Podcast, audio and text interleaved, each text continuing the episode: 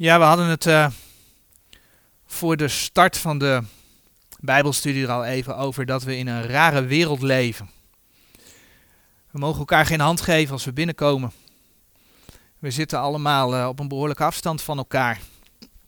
En als we dat niet doen, dan lopen we het risico dat we er een fikse boete aan overhouden. De straten zijn rustig, de winkels zitten dicht. Ik zei gisteren tegen Ella, want uh, ja, je hebt wel nieuwe zomerkleren nodig. Nou, Ella en ik niet zozeer natuurlijk, maar de meiden die groeien wel door. Ik zeg gisteren van, nou ga maar even in het centrum kijken of er toch een winkel open is. Dan ondersteunen we in ieder geval de winkels nog een beetje. Maar dat hoef je ook al niet te doen, want er, er is gewoon echt heel erg weinig open. Ook de grote ketens die zijn gesloten. Als je de berichtgeving mag geloven, ook logisch. Maar ja, is het allemaal wel zo logisch? De laatste tijd hebben wij thuis, hebben wij uh, s'avonds, de laatste week eigenlijk pas, ik kreeg de linkje, het linkje kreeg ik van een broeder, hebben wij naar de, naar de Jensen Show gekeken. En uh, ja, ik kan het aanraden. Jensen, Robert Jensen is geen christen. Dus hij kan ook geen antwoord geven op de vraag van waarom gebeurt dit nu? Maar hij kijkt wel naar de dingen die gebeuren, los van alles wat via de standaard kanalen ons aangereikt wordt. En als je dan de cijfers bekijkt en allerlei nieuwsfeiten die we in het journaal van de NOS niet horen, dan zie je gewoon dat we in een hele rare wereld leven. Dan zie je dat er echt wel iets raars aan de hand is en dat het niet onze overheid is die zo goed voor ons wil zorgen maar dat er wat anders aan de hand is. Ik heb deze twee erin gezet. De eerste waar ik mee begonnen was, was aflevering 133. NPO begint aanvallen op Jensen. En deze is van, die is van donderdagavond of zo, maar de titel is Ten Einde Raad, nummer 136. Ik zou zeggen, kijk het eens. En dan kun je ermee doen wat je wil. Nogmaals, hij is geen christen, dus hij zal ook dingen uh, noemen waar wij misschien weer niet zoveel mee kunnen. Maar hij noemt feit. En wat je door een wereldse analyse voor je ogen ziet afgeschilderd worden, is dat wij een andere wereld ingeloodst worden. En een wereld, dat kan hij dan niet zeggen, maar dat is iets wat wij wel weten. Een wereld die door Gods woord voorzegd is. En de nabije toekomst zal het uitwijzen of het daadwerkelijk al zo dichtbij is. Maar wat we gezien hebben, als je alle feiten op een rijtje zet, is dat er eigenlijk een, een staatsgreep, een, een, een, een, een, machtsgreep aan de orde is door wereldleiders, zonder dat de leiders verwisselen. Normaal gesproken is het dan de ene groep die de andere afzet. Nee, het zijn juist de wereldleiders die, die naar de macht hebben gegrepen. Die nog meer macht willen dan ze eigenlijk, want ja, ze zijn toch de leiders, maar die nog meer macht willen. En daarmee is de nieuwe wereldorde een heel stuk dichterbij gekomen. Een nieuwe wereldorde die, uh, die men zo nu en dan al wel eens liet luchten, dat ze daar naartoe willen. Nou, die nieuwe wereldorde staat er aan te komen. In de laatste Bijbelstudie, die jullie via de video hebben kunnen zien, heb ik corona vergeleken met onder andere de griepgolf van 2018. Door die griepgolf waren er in Nederland bijna 10.000 doden. Natuurlijk zijn er zoveel mensen die geleden hebben. Hè? Dat wil ik niet uitwissen. Er zijn mensen die het moeilijk hebben omdat ze dat virus hebben. Daar wil ik helemaal niks over zeggen. Maar het feit dat die teller nog steeds niet de 2000 heeft gehaald, terwijl we in 2018 meer dan 10.000 doden hadden, dat wil toch wel iets zeggen. En ondertussen worden we zo bang gemaakt dat zelfs de bevolking erom vraagt. En ook wij hebben eraan meegedaan, want ook wij vonden het in het begin eigenlijk wel verstandig dat de scholen dichtgingen. Maar we worden zo bang gemaakt dat we allemaal binnen zitten, opgesloten zijn. En oh wee als je met meer dan twee personen buiten loopt, want dan krijg je een forse boete. We worden bang gemaakt. Er verschijnt in de krant dat er een grote oversterfte is door het coronavirus. Maar dat is niet te staven aan de cijfers. En ja, het schemaatje kunnen jullie op afstand niet lezen. Maar als je, als je hem in wil zien, ik heb hem ook uitgeprint gewoon van het CBS. Week 12, dat is nog niet zo lang geleden, waren er, uh, uh, even kijken, waren er voor het eerst meer doden in één week aan oversterfte dan dat er in 2019 en 2018 was. Maar niet veel, slechts een 145 meer. Maar de piek van 4000 in één week, 4092, in 2018 is nog steeds niet gehaald. En ondertussen begreep ik dat er een strijd gaande is tussen het RIVM en het CBS over de cijfers. Want ja, de cijfers staven de feiten niet. Dus weet je wat je met statistiek kunt doen? Dus we worden voorgelogen. Het zijn allemaal leugens die ze ons vertellen. En iedereen is bang. En dan moet je eens kijken wat de minister-president van de week heeft uitgesproken. Iets wat we eigenlijk allemaal natuurlijk ook wel voelen aankomen. Maar onze machthebbers, die zeggen niet van jongens, het komt wel weer goed. We gaan er alles voor doen dat het weer goed komt. Nee, ze sturen erop aan. De wereld van voor coronacrisis keert niet meer terug. Dat is onze, dat is onze premier die dat zegt. De Engelse meneer Gordon Brown, die roept letterlijk voor een wereldregering. Wij hebben nu een wereldregering nodig om de crisis. Want oh, we gaan allemaal dood, dus nu hebben we een wereldregering nodig. En zo zijn er vele voorbeelden meer te noemen. Google, we gaan goed om met uw privacygegevens. Maar Google meet waar we zijn. Ik bedoel, wij hebben het mobieltje ook bij ons. Nou, het schijnt op dit moment bijgehouden te worden. En het schijnt ook online gezet te worden als er ergens te veel mensen zijn. Ja, we zijn te volgen. Hoezo? Privacy. En dan moet je je dus voorstellen, en het zijn allemaal geruchten, dat er straks in de inenting een chip zit. Want dat is eigenlijk waar ze naartoe willen. En ik ben er een beetje voorzichtig mee. Want ja, het is nog niet zo ver. We weten het nog niet. Maar je hoort die geruchten. Maar ik zag van de week wel een stukje, en dat is, dacht ik, in die nummer 136 van Jensen, een stukje uit een interview met Bill Gates. Die inderdaad wil, hè, de man van de inentingen, die inderdaad wil dat elke burger een certificaat krijgt. Ja, u bent goedgekeurd. Oké. Een certificaat krijgt dat hij genezen is. Hallo? Vier weken geleden waren we hier. Het is nu vier weken later. De wereld is veranderd. En weet je, als ik daar dus menselijkerwijs over nadenk, dan kan ik me daar ook nog boos over maken. Ik denk dat het maar gewoon goed is om dat even te zeggen, want ook ik ben maar mens. Dan denk ik, doe die, sorry, mag ik het niet, misschien niet zeggen, maar doe die dikke laag stront uit je ogen. Maar iedereen marcheert er achteraan. En ja, ook wij moeten meedoen, want we moeten ons aan de regels houden. Dat is de maatschappij waarin wij leven. En ik wil niet meedoen aan de, aan aan aan aan de. Maar we weten dat het die, en dat is dus het verschil wat ik wil aangeven. Wij weten welke kant het op gaat. En wij weten dat er iets van een antichristelijk rijk gaat komen. En ja, weet je, ik ben mensen en kan me vergissen, maar die zet die ze nu gedaan hebben, die is er in ieder geval een voorbereiding op. Maar ik denk dat het niet. Je, je, je, je kan het bijna aanraken, zeg maar, voor mijn gevoel.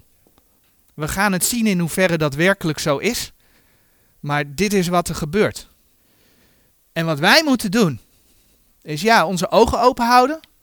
En blijven vertrouwen op de Heer God. Want bij Hem kunnen wij schuilen. En dat is iets wat de wereldse mens niet heeft. Ik kan me dus voorstellen dat iemand die dat niet heeft, die dat niet weet, maar die wel die dingen ziet gebeuren, ja, dat hij zich helemaal opvreet. Iemand die een bedrijf heeft helemaal, wat helemaal naar de knoppen gaat. Ja, ik, ik, ik, kan me voorstellen dat, dat, nou, en dat is ook het geluid wat je hoort, hè. Er is veel meer stress, er is veel meer, uh, uh, ja, dat is, dat, is, dat is logisch. Maar wij weten waar het naartoe gaat. Dus wij mogen allereerst schuilen bij de Heer.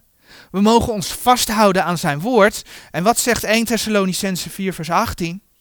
Onze vertroosting is dat we onze Heren mogen verwachten. En dat is waar wij naar uit mogen zien. Want er gaat een moment komen dat de Heer zegt, en nu is het genoeg. Alles wat we nu meemaken, dat is misschien het begin van de weeën. Het begin der smarten, zoals geloof ik Matthäus, uh, Matthäus het zegt, Matthäus 24. Dat wij met Gods woord mogen blijven uitroepen, openbaring 22 vers 20. Amen, ja kom, Heer Jezus. Want dat is waar wij naar uitzien. En wie weet krijgen wij op de een of andere manier de gelegenheid om ja, mensen die de ogen wel open hebben voor wat er gebeurt, ja, te mogen wijzen op wat er gaande is. En dat er mensen tot nadenken gezet worden. Amen, ja kom, Heer Jezus. Ik wou het hier voor wat betreft uh, corona bij laten, want ja, je kunt er nog veel meer over zeggen, maar dan ga je allerlei theorie bedenken. Wij weten waar het naartoe gaat. En uh, ik wou dus eigenlijk gewoon doorgaan met de serie waar we eigenlijk mee bezig waren. We hebben twee Bijbelstudies stilgestaan bij Efeze 5, vers 22 tot en met 33. En de eerste studie ging met name over de relatie van de Heer Jezus en zijn gemeente. dat die relatie in Gods woord vergeleken wordt met de relatie tussen man en vrouw in het huwelijk. Uh, we zagen dat uh, we de bruiloft van het lam tegemoet gaan. En de Heer Jezus, die wordt in Gods woord de bruidegom genoemd. En we zagen dat de gemeente in Gods woord de bruid wordt genoemd. En we zagen dat de gemeente de vrouw van het lam gaat worden.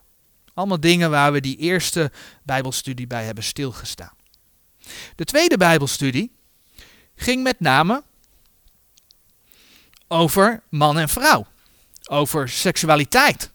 Over de vraag: wat is nu eigenlijk een Bijbels huwelijk? We zagen onder andere dat de Heer ons in de eerste plaats eigenlijk oproept om alleen te blijven. En de reden daarbij is dan dat we ons leven in zijn dienst kunnen stellen. En dan zegt de Bijbel, als je dat kunt, is dat een gave van God. Maar goed, daar staat dan tegenover dat de Heer ook laat zien, het is ook een gave van God, als je dus wel echtgenoten en kinderen, als je de zorg daar ook voor op je kunt nemen. Dus beide, zegt de Heer, is een gave van God. Ja, en dan komt de waarschuwing dat als je ernaar verlangt om samen te zijn met iemand, dat de Heer zegt dat je dan beter wel kunt trouwen, omdat je anders gaat branden van verlangen. Allemaal in 1 Korinthe 7. En daarom zegt de Heer dat vanwege de hoererijen iedere man zijn eigen vrouw moet hebben en iedere vrouw haar eigen man moet hebben. En toen was het dan de vraag, hoe word je dan voor de Heere God man en vrouw? Nou, Adam en Eva. Adam en Eva hadden geen huwelijksceremonie. Adam en Eva hebben geen trouwringen uitgewisseld. Ze hebben geen trouwfeestje gehad. En toch waren zij voor God man en vrouw. Het Bijbels huwelijk is dan ook geen ceremonie. Het Bijbels huwelijk is niet daar waar de voorganger in een kerk zegt: En nu bent u man en vrouw. Mooie boel als dat van de voorganger afhangt. Daar waar de Heere God Eva uit Adam schiep. En dat kun je in Genesis 2, vers 23 lezen. En Adam van Eva zei: Deze is ditmaal been van mijn benen en vlees van mijn vlees. Daar gaf de Heer in Genesis 2, vers 24 de opdracht: Daarom zal de man zijn vader en moeder verlaten, zijn vrouw aankleven en zij zullen tot één vlees zijn. En dan zowel de Heer Jezus zelf in Matthäus 19, Matthäus 19, vers 5, als Paulus in Efeze 5, vers 31, die bevestigen datzelfde. En dat maakt dat het Bijbels huwelijk daar is waar man en vrouw er bewust voor kiezen om samen te zijn en één vlees te worden. Dan ontstaat er een verbond tussen man en vrouw, waarvan de Heer zegt, Matthäus 19, vers 6, hetgeen dan God samengevoegd heeft, scheide de mens niet. En ik heb daar toen aan toegevoegd, alhoewel de huwelijksceremonie niet het huwelijk is voor God, willen wij ons onthouden van alle schijn des kwaads, 1 Thessalonicense 5 vers 22, dat het dus wel degelijk de bedoeling is dat we ook voor de wet van het land huwen.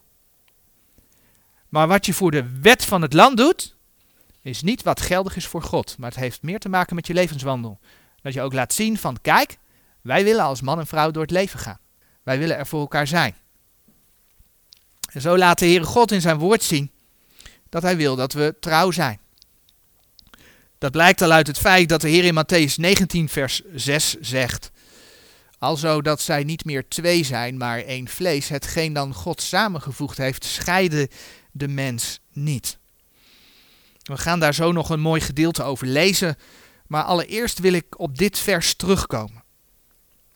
Er zijn namelijk mensen die aangeven, overigens gebaseerd op een Bijbeltekst, die ga ik zo ook noemen, die aangeven dat God nooit ongelovigen zal samenbrengen.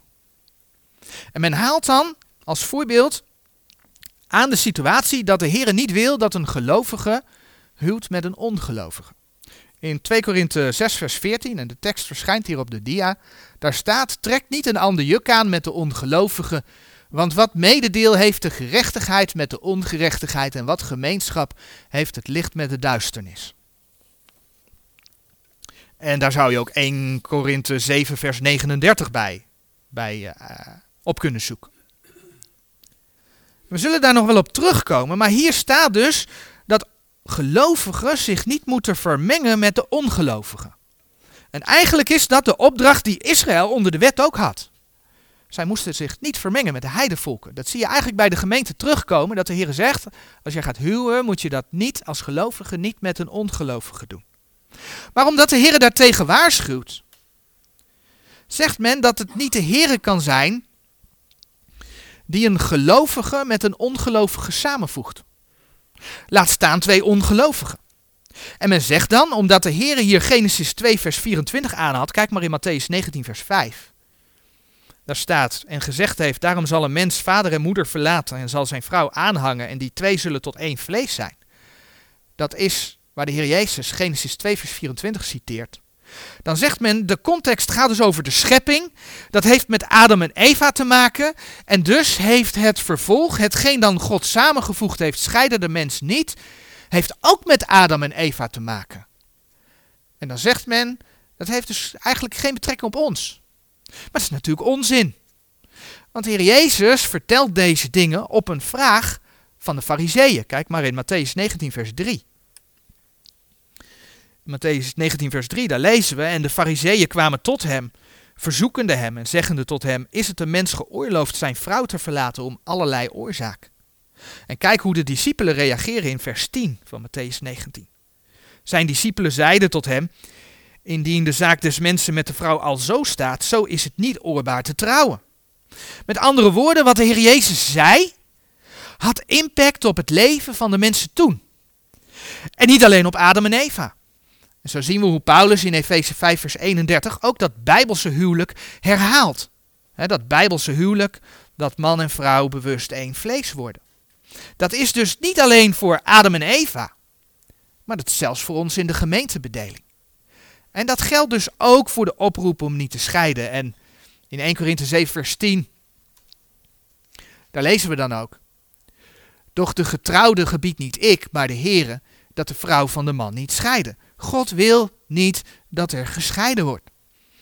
Met andere woorden, daar waar ongelovigen of een gelovige en een ongelovige bewust één vlees worden, daar zijn ook zij voor God man en vrouw. En we gaan er een voorbeeld bij opzoeken in het Bijbelboek Jeremia, Jeremia 29.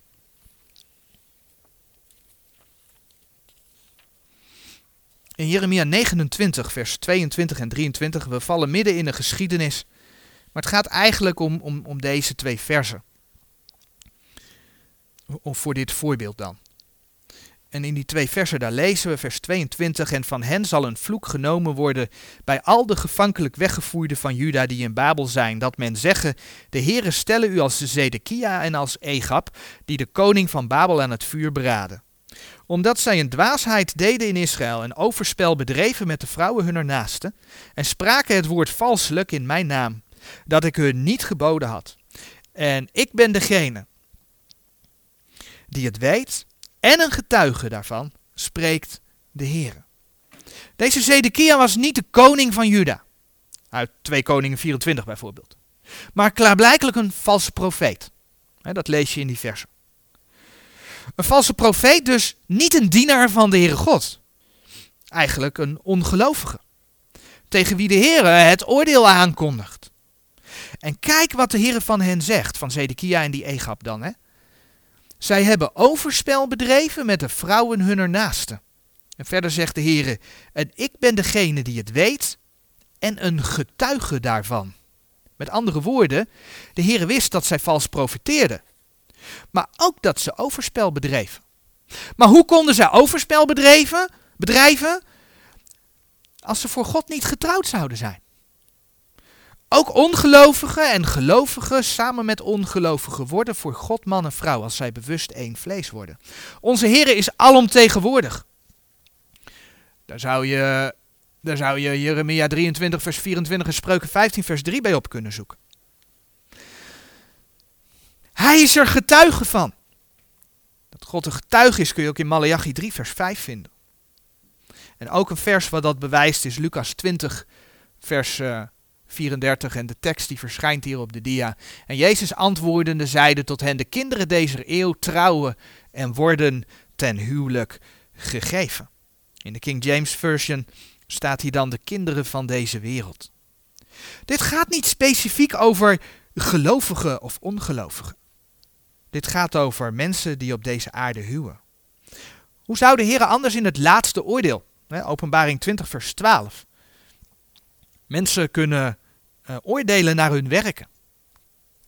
Waar onder andere, en dat vind je in verschillende Bijbelgedeelten, Romeinen 1 vers 29 en 31, Romeinen 2 vers 2, Gelaten 5 vers 19 en 5 vers 6, waar onder andere hoererij en overspel een onderdeel van zijn. En we zullen bij die teksten vandaag nog verder stilstaan straks. Dus nogmaals, daar waar twee mensen Maakt niet uit, gelovig, ongelovig, allebei gelovig, allebei ongelovig. Daar waar twee mensen bewust één vlees worden, zijn zij voor God man en vrouw. En de Heere vraagt om trouw te zijn. In Hebreeën 13 vers 4, daar staat bijvoorbeeld het huwelijk is eerlijk onder allen en het bed onbevlekt. Maar hoe reerders en overspelers zal God oordelen. Nou, een mooi bijbelgedeelte daarover is Malachi. En dat gaan we opzoeken. Gaan we lezen. Een kort stukje, Malachi 2, vers 14 tot en met 16. Gaat op zich over Juda, maar het neemt niet weg dat God hier iets over het huwelijk zegt. Malachi 2, vers 14. Gij nu zegt waarom? Daarom dat de Heere een getuige geweest is tussen u en tussen de huisvrouw uw jeugd, met de welke gij trouwelooselijk handelt. Daar zij toch uw gezellin en de huisvrouws uws verbonds is. Heeft hij niet maar één gemaakt, hoewel hij des geestes overig had? En waarom maar die ene? Hij zocht een zaad gods. Daarom wacht u met uw geest en dat niemand trouwelooselijk handelen tegen de huisvrouw zijner jeugd. En dan vers 16 nog, want de Heere, de God Israël, zegt dat hij het verlaten haat, alwel hij de vrevel bedekt met zijn kleed, zegt de Heere der Heerscharen. Daarom wacht u met uw geest dat gij niet trouwelooselijk handelt. Dus in dit gedeelte lezen we opnieuw dat de Heer een getuige is van hetgeen er gebeurt tussen man en vrouw. En het is voor niets, niet voor niets, dat de Heer spreekt over de huisvrouw uw jeugd. De Heer weet aan wie mensen zich binden. En zo'n binding maakt een verbond tussen man en vrouw. En ook in dit gedeelte lezen we dat de Heer zegt dat hij het verlaten haat. Als je als man en vrouw bewust bent samengekomen, dan wil de Heer dat je niet weer uit elkaar gaat. Dan wil de Heer dat je trouw bent aan elkaar. Dat is het uitgangspunt. Dat is zoals de Heer het gewild heeft. Maar dan de praktijk. De praktijk is natuurlijk weerbarstig. In deze maatschappij wordt ons helemaal geen trouw geleerd. In de Bijbelstudie waarin we stilstonden bij de vraag wat nu een huwelijk is, zagen we dat kinderen tegenwoordig al heel vroeg op school eigenlijk alles verteld wordt over seksualiteit. Ja, en dan vanuit de, de, de, de wereldse standpunten. En wat bewerkt dat? Dat kinderen steeds eerder met elkaar naar bed gaan. toen ik uh, op school zat, kreeg ik pas op het voortgezet onderwijs seksuele voorlichting. Tegenwoordig beginnen ze daar op de basisschool mee. En als je, uh, er zijn wel eens nieuwsberichten over, dat ze eigenlijk vinden, dat is een lange tijd in groep 8 geweest, maar dat moet eigenlijk steeds eerder. En eigenlijk moeten ze daar op de kleuterschool al mee beginnen, vinden ze. kun je niet vroeg genoeg mee beginnen. In hoeveel films zit niet verwerkt dat mensen een relatie aangaan buiten hun huwelijk? Ja, er zijn hele series die gaan over overspel en scheiden. Er zijn informatieve programma's hoe je scheiden zo makkelijk mogelijk maakt. En dan hebben we het nog niet over allerlei platvloerse programma's die echt alleen maar over seks gaan. Programma's waarin het doel is dat mensen elkaar verleiden, dat soort, dat soort dingen. Dat is de wereld waarin wij leven. Al dat soort dingen, die gerichtheid van de mensen daarop, eist zijn tol. Ook onder mensen die zich christenen noemen, hoor je steeds vaker dat die, die dingen zijn toch normaal. En je ziet het effect dat ook onder christenen steeds vaker gescheiden wordt. Maar dan de vraag, is het vreemd? Is het vreemd dat de wereld, dat de wereld zo leeft? Als we beseffen dat deze wereld, Efeze 2 vers 2, onder de overste van de macht der lucht staat, die in 2 Korinthe 4 vers 4 de God deze eeuw, of zoals de King James Version dat noemt, de, de God van deze wereld noemt, dan is dat eigenlijk niet vreemd. Deze God, met kleine letter, dat is de duivel. En het mag zijn, duidelijk zijn dat hij naast het doel, hè, Johannes 8, vers 44, om, om zoveel mogelijk mensen in zijn val mee te nemen, want hij is de mensenmoorder van den beginnen. Om eigenlijk zoveel mogelijk kapot te maken wat met God en wat met de Heer Jezus te maken heeft. Dat moet besmeurd worden, dat moet kapot gemaakt worden. In zoverre hem dat lukt. Feit is dat hij een heel eind gaat komen. We leven niet voor niets in, het, in, in, in de tijd van afval van geloof. In de wereld die, die richting een antichristelijk rijk gaat. En ik denk dat dat vandaag de dag, we hebben het er al even over gehad, tastbaarder is dan uh, een paar weken terug. En als de Heer in zijn woord dus de relatie tussen man en vrouw in het huwelijk vergelijkt met de relatie tussen hemzelf en zijn gemeente, dan weet je dus wat er in de maatschappij kapot moet. Dat is het huwelijk. Als de Heer waarschuwt dat hij een gruwel heeft aan alle ontucht en alle ontrouw en alle seksuele handelingen die niet te maken hebben met het huwelijk dat hij voor man en vrouw gegeven heeft. Dan zie je dat de mensen hè, onder leiding van hun vader, de duivel, dat alleen maar heel normaal vinden. Dat is de wereld waarin wij leven. Dan gaan we naar Romeinen 1 toe. Hier gaat ook op dat je mensen vaak hoort zeggen: als er dan een God was, dan had hij toch al lang ingegrepen. We gaan nu lezen dat God de mensen eraan overgegeven heeft. Romeinen 1. En daar heeft hij een doel mee. Ja, hij wil dat zoveel mogelijk mensen bij hem komen. 2 Petrus 3, vers 9. Maar als mensen niet bij hem willen komen, kun je ook in 2 Thessalonicense 2 lezen, dan zorgt God ervoor dat mensen daar ook verblind voor worden. Ik lees even, ik zoek even 2 Thessalonicense 2 op, de, juiste woorden gebruik. 2 Thessalonicense 2, vers 9. Eh, We gaan zo Romeinen 1 lezen, maar ik lees even voor over de antichrist is dat dan. Hem zeg ik, wiens toekomst is naar de werking des Satans in alle kracht en tekenen en wonderen der leugen en in alle verleiding der onrechtvaardigheid in degenen die verloren gaan, daarvoor dat zij de liefde der waarheid niet aangenomen hebben om zalig te worden. Mensen krijgen een kans om de Heer aan te nemen, maar als ze hem niet aannemen, vers 11, en daarom zal God hun zenden een kracht der dwaling, dat zij de leugen zouden geloven.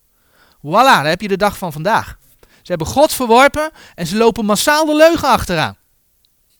Want ja, is ook niet, niet, niet heel verwonderlijk, want je wordt ermee overgoten. Terug naar Romeinen 1, in, in vers 18. Daar lezen we. Want de toren Gods wordt geopenbaard van de hemel over alle goddeloosheid en ongerechtigheid der mensen, als die de waarheid in ongerechtigheid ten onder houden. We weten dat kinderen Gods het eeuwige leven hebben in de Heer Jezus. We weten dat, Johannes 3, vers 36, Gods toren blijft op degene die de Heer Jezus ongehoorzaam is, die de Heer Jezus niet gelooft. Johannes 3, vers 36. Maar hier, Romeinen 1, vers 18, staat dus dat Gods toren komt over alle goddeloosheid en ongerechtigheid. De mensen zullen wel degelijk geoordeeld worden op hun werken. Maar ja, onze werken, zelfs die van ons, kunnen nooit uit onszelf vol zijn voor God. Wij komen tekort. Ja, en helemaal de mens van nature staat onder de overste van de macht der lucht. Dat kan niet bestaan voor God. En omdat zij God niet gekend hebben, heeft de Heer de mensheid aan de zonde overgegeven. In Romeinen 1, vers 24, daar lezen we. Daarom heeft hen God ook overgegeven in de begeerlijkheden hunner harten. Ander Bijbeltekst, het hart is arglistig. Daarom heeft hen God ook overgegeven in de begeerlijkheden hunner harten, tot onreinheid, om hun lichamen onder elkander te onteren. En dan wordt eerst in Romeinen 1, vers 26 tot en met 28 sodomie beschreven. Want ja, de Heere zegt in Genesis 2, vers 24, daarom zal de man zijn vader en moeder verlaten en zijn vrouw aankleven. En zij zullen tot één vlees zijn. De Heere zegt dat man en vrouw elkaar zullen aankleven. Nee, zegt de mensheid. Nee hoor, het is heel gezond, het is heel goed als ook man en man met elkaar gaan en vrouw en vrouw ook. Het gaat regelrecht in tegen hetgeen de Heere wil. Zeggen wij dat om te discrimineren? Nee, absoluut niet. Roept dat geweld op? Nee. Ik heb als christen de opdracht om zelfs mijn vijand lief te hebben. Ik moet mijn medemens lief hebben. Ik moet die ander geen geweld aandoen omdat hij anders is dan ik. Maar God zegt, God zegt, net zoals hij zegt dat de, vrouw het, eh, de man het hoofd is van de vrouw. Net zoals hij zegt dat kinderen hun ouders horen te gehoorzamen. Zo zegt God dus dat hij het huwelijk bedoeld heeft voor man en vrouw. En laten we dan verder lezen vanaf vers 29, waar de Heere de mensen allemaal aan overgeeft. Houd je vast. Vervuld zijnde met alle ongerechtigheid, hoererij, boosheid, gierigheid, kwaadheid, vol van nijdigheid, moord, twist, bedrog, kwaadaardigheid, oorblazers, achterklappers, haters gods, smaders, hoofvaardigen, laaddunkende, vinders van kwade dingen, de ouders ongehoorzaam, onverstandige, verbondsbrekers, zonder natuurlijke liefde, onverzoenlijke, onbarmhartige, de welke, daar zij het recht Gods weten, namelijk dat degenen die zulke dingen doen, des doods waardig zijn, niet alleen dezelfde doen, maar ook mede een welgevallen hebben in degene die ze doen. Maar dat is wel de maatschappij waarin wij leven. Kijk maar om je heen. Het gebeurt allemaal om ons heen. En dan volgt Romeinen 2, vanaf vers 2, nog met. En wij weten dat het oordeel Gods naar waarheid is over degene die zulke dingen doen. En denkt gij dit, o mens, die oordeelt degene die zulke dingen doen en dezelfde doet, dat gij het oordeel God zult ontvlieden? Denk je werkelijk dat je eraan gaat ontkomen? God bestaat niet. Nee, ja, mensen willen niet dat, dat God gaat oordelen. Maar God gaat het wel doen, dat zegt zijn woord. Als je alle profetie op een rijtje zet en ook vandaag alles zo dichterbij ziet komen, dan weet je dat de Bijbel waar is. Profetie is het bewijs van de schrift. Of veracht gij de rijkdom, vers 4, zijn er goede tierenheid en verdraagzaamheid en langmoedigheid, niet wetende dat de goede tierenheid Gods u tot bekering leidt. Ja, God wil dat mensen zich bekeren. Echt wel. Hij wil mensen redden, maar mensen moeten het wel willen. Vers 5. Maar naar uw hardigheid en onbekeerlijk hart vergadert gij uzelf het toorn als een schat in de dag des toorns en der openbaring van het rechtvaardig oordeel Gods, welke een iegelijk vergelden zal naar zijn werken. Heb je hem weer? Naar zijn werken. En natuurlijk wijst dit in de eerste plaats op het laatste oordeel, waar de ongelovigen op grond van hun werken geoordeeld zullen worden. Openbaring 20, vers 12. Maar in de grote verdrukking gaat Gods toren over de aarde. En dat heeft wel degelijk ook met deze dingen te maken. In de Bijbel lezen we dat de grote verdrukking in de eerste plaats de tijd van Jacobs benauwdheid is. Voor Israël. Klopt, zwaar. Jeremia 30, vers 7. Het is de tijd waardoor Israël door benauwdheid heen uiteindelijk tot bekering gaat komen. Gaat gebeuren. Maar de grote verdrukking gaat uiteindelijk alle volken aan. Allemaal. En een mooi voorbeeld waar we dat kunnen lezen is Jesaja 13. En dat gaan we dan ook even opzoeken.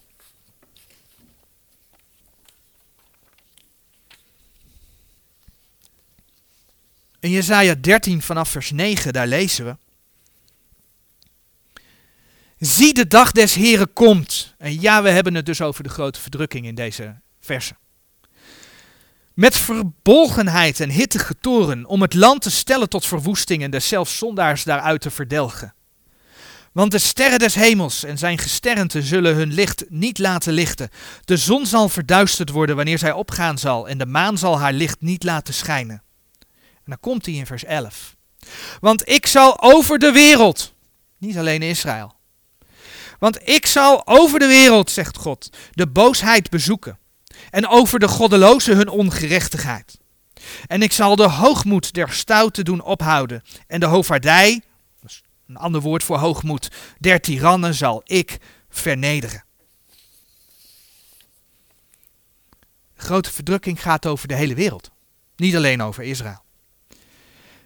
En dan zien we hier opnieuw dat die dag des Heren gaat komen. Gods toorn gaat over de aarde komen vanwege de boosheid van de wereld. Vanwege de ongerechtigheid van de goddelozen. En dan even naar vandaag de dag, heel dichtbij. Al die leiders die nu de macht denken te grijpen om een nieuwe wereldorde in het leven te roepen, te stichten.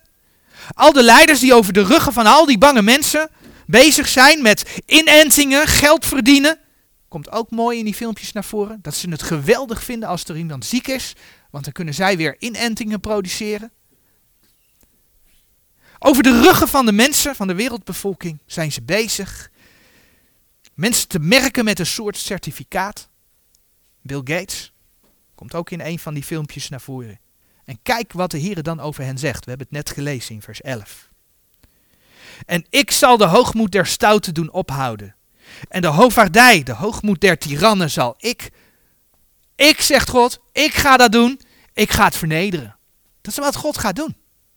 Nou ja, we weten dat er voor die tijd wel eerst wat dingen moeten gebeuren. Maar het gaat gebeuren. Is dat geen mooi vooruitzicht? Dat al die mensen die nu over de ruggen van al die arme mensen dat bewerkstelligen, dat ze eigenlijk aan het bewerkstelligen zijn, dat ze, ja, is het, moet je dat mooi noemen? Eigenlijk is het triest natuurlijk, hè? Eigenlijk is het triest. Maar God gaat het wel doen. Want er zal gerechtigheid heersen, uiteindelijk. De lust van de mensen, die tot zoveel ongein leidt, hebben we in Romeinen 1, vers 24 gelezen, komt uit het hart van de mensen. Dat is wat Gods woord laat zien. En een van de dingen waar we dat aan kunnen zien, wat met ons thema, hè, bruid, bruidegom, huwelijk te maken heeft, is hoererij. Dat hebben we ook in Romeinen gelezen, Romeinen 1, vers 29. En je zou daarbij kunnen betrekken wat Romeinen 1, vers 31 zegt, de verbondsbrekers. Dat hoort daar ook bij. De mensen zonder natuurlijke liefde. Ook Romeinen 1, vers 31. En laat Efeze 5, vers 20 nog zien dat bij de werken van het vlees ook, ook overspel hoort. En de Heer God heeft de mensen eraan overgegeven. Ja, en als je om je heen kijkt, dan weet je dat de wereld ermee vol is. En even ermee rekening houdend dat er inderdaad schrijnende situaties zijn waar het soms niet anders kan. Dat wil ik echt gezegd hebben. Kun je eigenlijk de vraag stellen tegenwoordig, wie is er nog niet gescheiden? Want het is echt, ook binnen christelijke kring, is het gewoon aan de orde van de dag. Het is waar de wereld vol mee is. Maar het is waarvan Gods woord zegt dat zijn toren over de aarde gaat komen. Nou, de woorden zijn al een paar keer gevallen. Hoerij en overspel. We hebben het over huwelijk. Ik wil toch gaan kijken van wat is dan hoererij en wat is dan overspel. De Bijbel gebruikt verschillende benamingen, dus er zal verschil in zitten. Wat, wat is dat?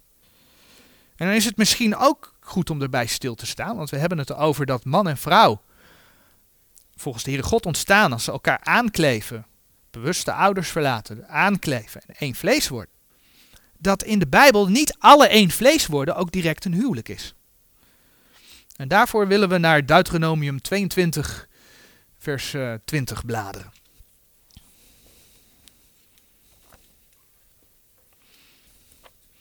En ja, we maken gebruik van wat de Heer ook in de wet openbaart. We leven niet meer onder de wet.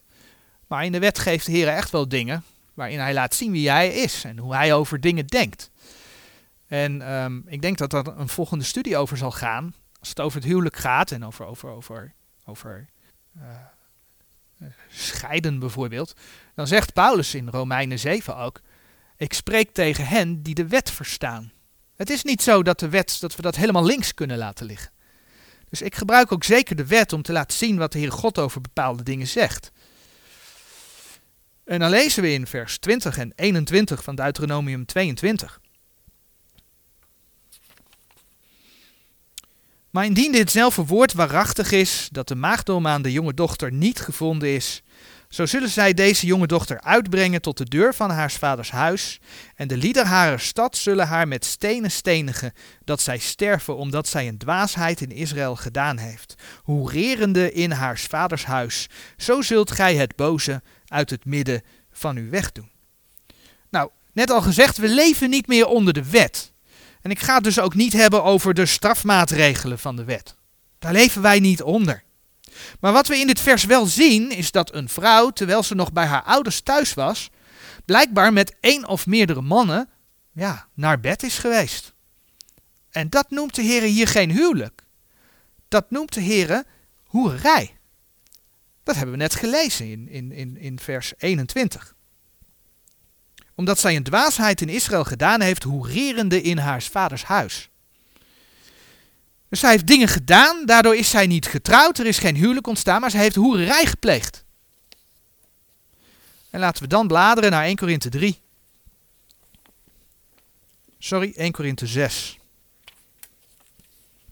En ja, de voorbeelden worden hier besproken over de vrouw. Maar uh, laten we het wel zeggen, datzelfde geldt natuurlijk ook voor de mannen. Want de Heere God wil graag dat we trouw zijn. 1 Korinthe 6, vanaf vers 13. En daar lezen we. De spijzen zijn voor de buik en de buik is voor de spijzen, maar God zal beide deze en die te niet doen. Doch het lichaam is niet voor de hoerij, maar voor de Here en de Here voor het lichaam. En God heeft ook de Here opgewekt en zal ons opwekken door zijn kracht. Weet gij niet dat uw lichamen leden van Christus zijn? Zal ik dan de leden van Christus nemen en maken ze leden ene hoer, dat zij verre?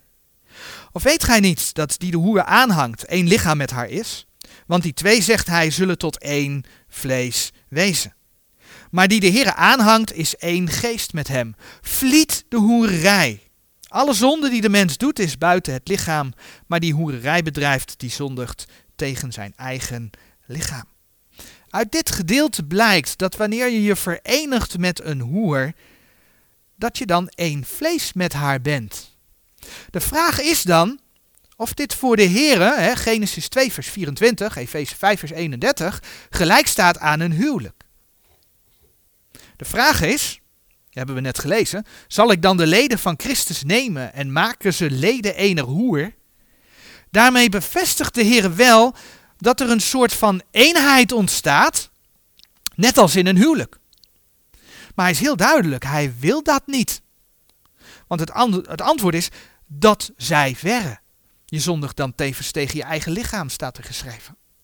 1 Korinthe 6 vers 17 zegt dat als wij de Heer aanhangen, dat we één geest met hem zijn. Dus hoe kan een gelovige die één is met de Heer, hoe kan die zich verenigen met een hoer? In Gods ogen is dat gruwelijk. Maar is dat dan wel gelijk aan een huwelijk? Nee, daar staat niet dat de Heer zegt: Je bent met haar gehuwd, dus je moet nu bij haar blijven. Dat staat er niet. De Heer zegt in tegendeel: Vliet de hoererij, vers 18.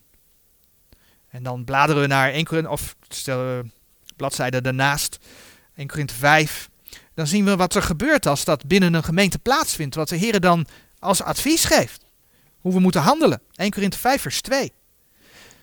En zijt gij nog opgeblazen en hebt niet veel meer leed gedragen, opdat hij uit het midden van u weggedaan worden, die deze daad begaan heeft. Nou, als je dan vers 1 kijkt, dan weet je dat het over hoerij gaat. De Heer wil dat niet. Er wordt zelfs aangegeven, vers 11 van 1 Korinthe 5, om niet met zo iemand te eten.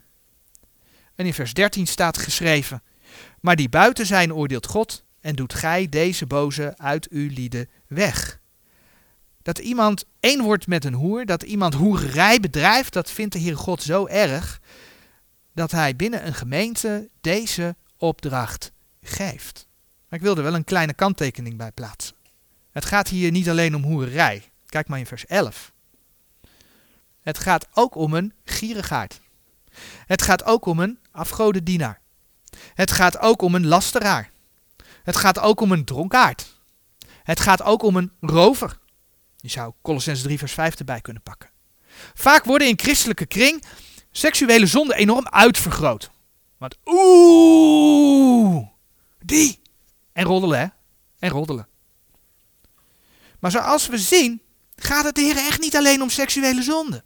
Wij behoren in ons dagelijks leven juist te handelen en te wandelen. Op een juiste manier, overeenkomstig Gods woord. En dat behoort dus zelfs invloed te hebben op de keuze met wie we omgaan. Vers 9, we moeten ons er niet mee vermengen. Heel realistisch de Bijbel, iets wat niet altijd kan. Vers 10, anders zouden we uit de wereld moeten gaan. Want ja, de wereld leeft wel zo. Maar in zoverre het van ons afhangt. Wij moeten in deze dingen niet de wereld oordelen, maar wel degene die van ons zijn. Zo staat het er in dat gedeelte, die binnen zijn. En dat betekent niet dat we de wereld niet met zonde mogen confronteren, juist wel. Want het is de Heilige Geest, Johannes 16, vers 8, die de wereld overtuigt van zonde, gerechtigheid en oordeel. Maar dat is wat anders. We kunnen niet voorkomen dat de wereld deze dingen doet. We kunnen er wel voor waken dat we in deze dingen zelf proberen overeenkomstig Gods woord te leven. En dat we in omgang met anderen met deze dingen ook zuiver omgaan. En heel belangrijk, zoals er voor alle zonde vergeving is, staat namelijk dat de Heer Jezus voor ons geleden heeft en dat Hij ons wil reinigen van alle ongerechtigheid. 1 Johannes 1 vers 9. Is er dus ook vergeving voor seksuele zonde.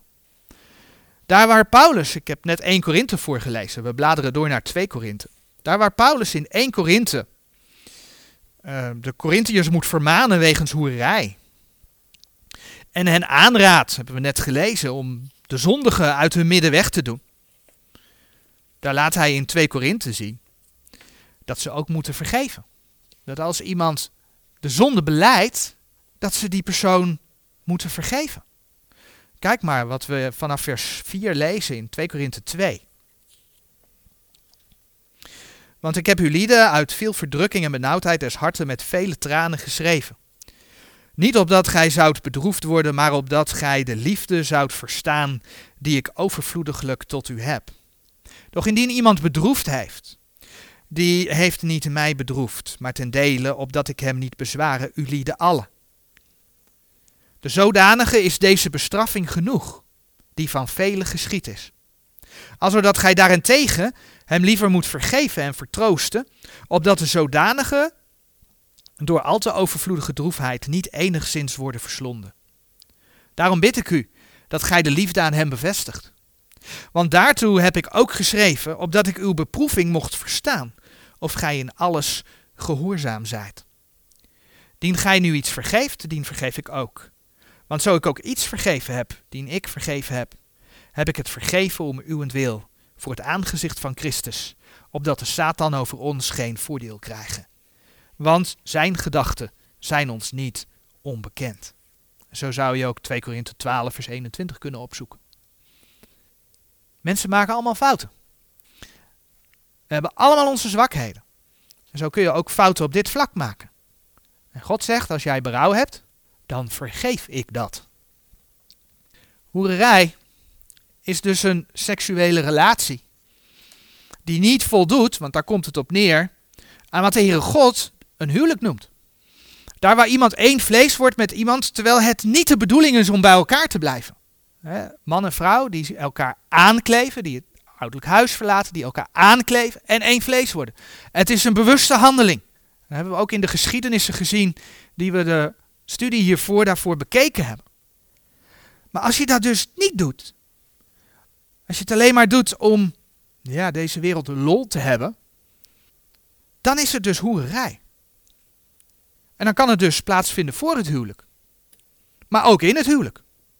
En het gevolg van het feit van het maar doen en elkaar niet willen aankleven, is dat het dus elke keer met een ander gebeurt.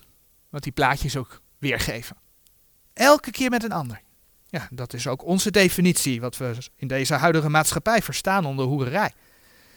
En een voorbeeld daarvan vinden we in, uh, in Ezekiel 16. Vers 15 staat trouwens uh, op de dia. Ezekiel 16, vers 15. Maar gij hebt vertrouwd op uw schoonheid en hebt gehoereerd vanwege uw naam. Ja, hebt uw hoererijen uitgestort aan een ieder die voorbij ging. Voor hem was zij. Dat is dus hoererij. Maar wat is overspel dan? Als hoerij ook in het huwelijk kan voorkomen. Wat is overspel? Overspel is eigenlijk bijna hetzelfde als hoerij. Maar geldt alleen voor gehuwden. Leviticus 20 vers 10, die tekst staat ook hier op de dia. Een man ook die met iemands huisvrouw zal overspel gedaan hebben. De vrouw is getrouwd. Terwijl hij met zijn naastens vrouw overspel gedaan heeft, zal zekerlijk gedood worden de overspeler en de overspeelster. En zo kun je veel meer teksten over overspel opzoeken. Jeremia 3 vers 8 en 9, 29 vers 23, Hosea 2 vers 1. En overspel pleeg je ook als je bijvoorbeeld getrouwd bent. Je echtgenoot in de steek laten met een ander trouwt. Lucas 16 vers 18. Overspel is dus niet trouw zijn aan je huwelijksverbond. Waar de Heer God getuige van is geweest. En trouw is nu juist wat de Heer God zo belangrijk vindt. Nou, het mag duidelijk zijn dat wij in een tijd leven waarin we dit soort dingen geacht worden allemaal ja, normaal te vinden. Kinderen worden op school opgevoed met het idee dat het normaal is als ze op jonge leeftijd ermee gaan experimenteren. Maar het is niet normaal. Laat je dat dus ook niet wijsmaken op school. Niet door het jeugdjournaal, wat je verplicht moet kijken van school. Laat je dat niet wijsmaken door vriendjes en vriendinnetjes die je tegenkomt. Op straat, op school. Het is niet normaal. Als je er wel in meegaat, leidt het ertoe dat je het de ene keer met die gaat doen en de andere keer met die. En dat is wat de Heere God hoerij noemt. Dat is wat God erg vindt. Er is geen sprake meer van trouw. Er is ook geen sprake van echte liefde dan. En waarom vinden alle mensen het wel normaal? Bij alle. Veel mensen. Bijna alle mensen het wel normaal. Ja, omdat het tegen God en zijn woord ingaat. Maar de Heere God wil dat, dat wij mensen leren om trouw te zijn. En als het dan om een huwelijk gaat, is het gewoon verstandig om te wachten met seksualiteit. Tot je ook kunt zeggen: Ik wil voor de maatschappij trouwen. En wat als je dit nooit geweten hebt? Wat als je voor de verleiding gevallen bent? Want ja, we blijven allemaal mensen met zwakheden. Neem het voorbeeld dat ik vertelde in de vorige studie over dit onderwerp. Twee mensen die zijn gaan samenwonen. Die mensen zijn voor God man en vrouw. Daar mag je van uitgaan als je gaat samenwonen. Zij moeten dus niet geadviseerd worden om weer uit elkaar te gaan, want dat zou scheiding zijn. Wat op onbijbelse gronden dan leidt tot overspel. Nee, wat hen helpt is het huwelijk eerlijk aan te gaan en dan ook de stap te nemen om voor de maatschappij in het huwelijksbootje te stappen.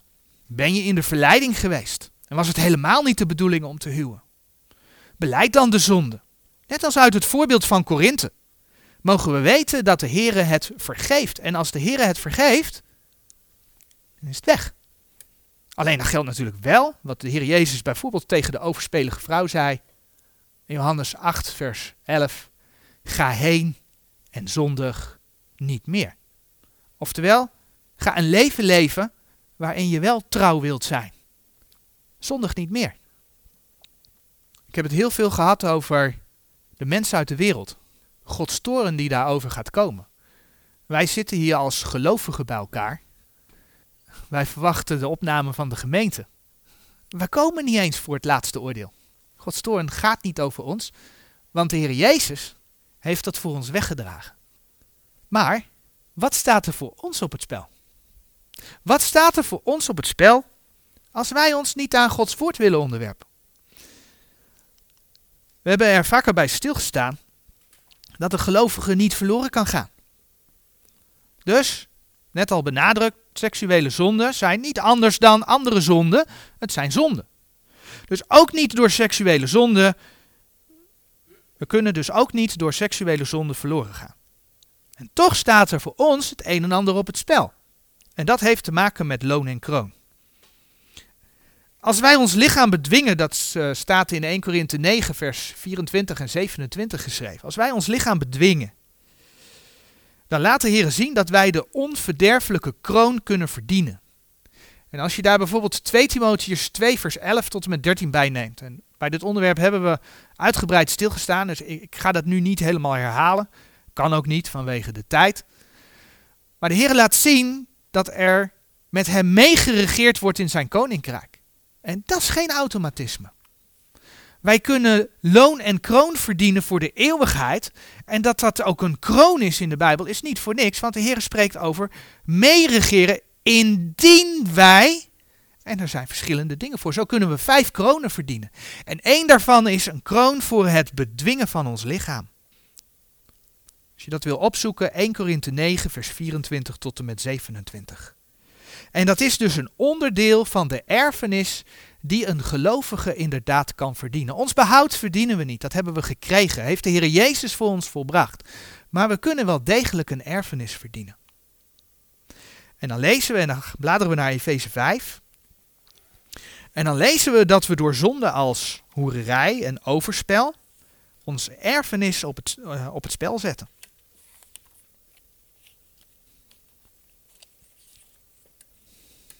Niet als je er vergeving voor gevraagd hebt, maar wel als jij zegt van, nou ja, weet je, ik ben een kind van de Heer en voor de rest maakt het me niet uit. Want dat komt voor. En als we dan in Efeze 5 lezen, vanaf vers 1, dan lezen we daar, Zijt dan navolgers Gods, als geliefde kinderen, en wandelt in de liefde, gelijkerwijs ook Christus ons lief gehad heeft, en zichzelf voor ons heeft overgegeven tot een offerande en een slachtoffer goden, tot een welriekende reuk. Maar hoererij en alle onreinheid of gierigheid laat onder u niet genaamd worden, gelijkerwijs het de heilige betaamt. Nog oneerbaarheid, nog zot geklap of gekkernij, welke niet betamen, maar veel meer dankzegging. Want dit weet gij, dat geen hoereerder of onreine of gierigaard die een afgodendienaar is, erfenis heeft in het koninkrijk van Christus en van God. We zien dus heel duidelijk dat de erfenis op het spel staat voor hen die wel de Heer hebben aangenomen, maar wel bewust in de zonde blijven leven. En als we dan denken aan het bedwingen van ons lichaam, dan denk je van nou, misschien zijn er mensen die nog nooit overspel gepleegd hebben. Maar denk dan ook even aan wat de Heer Jezus gezegd heeft. Dat als een man met zijn ogen een vrouw aanziet om, die te om haar te begeren, dat hij in zijn hart al reeds overspel heeft gedaan. Dat hoort dus ook bij het bedwingen van het lichaam. Want daar gaat de mens al de fout in. Dat heb je nog niet eens gedaan, maar je hebt erover nagedacht. En dan gaat Efeze 5 vanaf vers 6 verder. Dat u niemand verleiden met ijdele woorden, want om deze dingen komt de toren Gods over de kinderen der ongehoorzaamheid. Nee, de toren Gods komt niet over de kinderen des lichts. De toren Gods, grote verdrukking, het laatste oordeel, komt over de kinderen der ongehoorzaamheid. Als je daar Efeze 2 bij pakt, dan weet je dat het over de ongelovigen gaat. Vers 7. Zo zijt dan hun medegenoten niet. Doe niet met de wereld mee. Word niet wereldgelijkvormig. Want gij waart eertijds duisternis, vers 8. Maar nu zijt gij licht in de Here. Wandelt als kinderen des lichts. Dus om al die zonden komt God toren over de kinderen der ongehoorzaamheid. Het zijn de ongelovigen. Dat is de grote verdrukking die gaat komen als de gemeente weg is. Dat is het laatste oordeel. Maar daar heeft de gelovige geen deel aan. Maar wel worden wij opgeroepen om in medegenoten niet te zijn. Om te wandelen als kinderen van het licht. Om trouw te zijn in onze relaties. En op die manier een eeuwige erfenis te verdienen. Amen.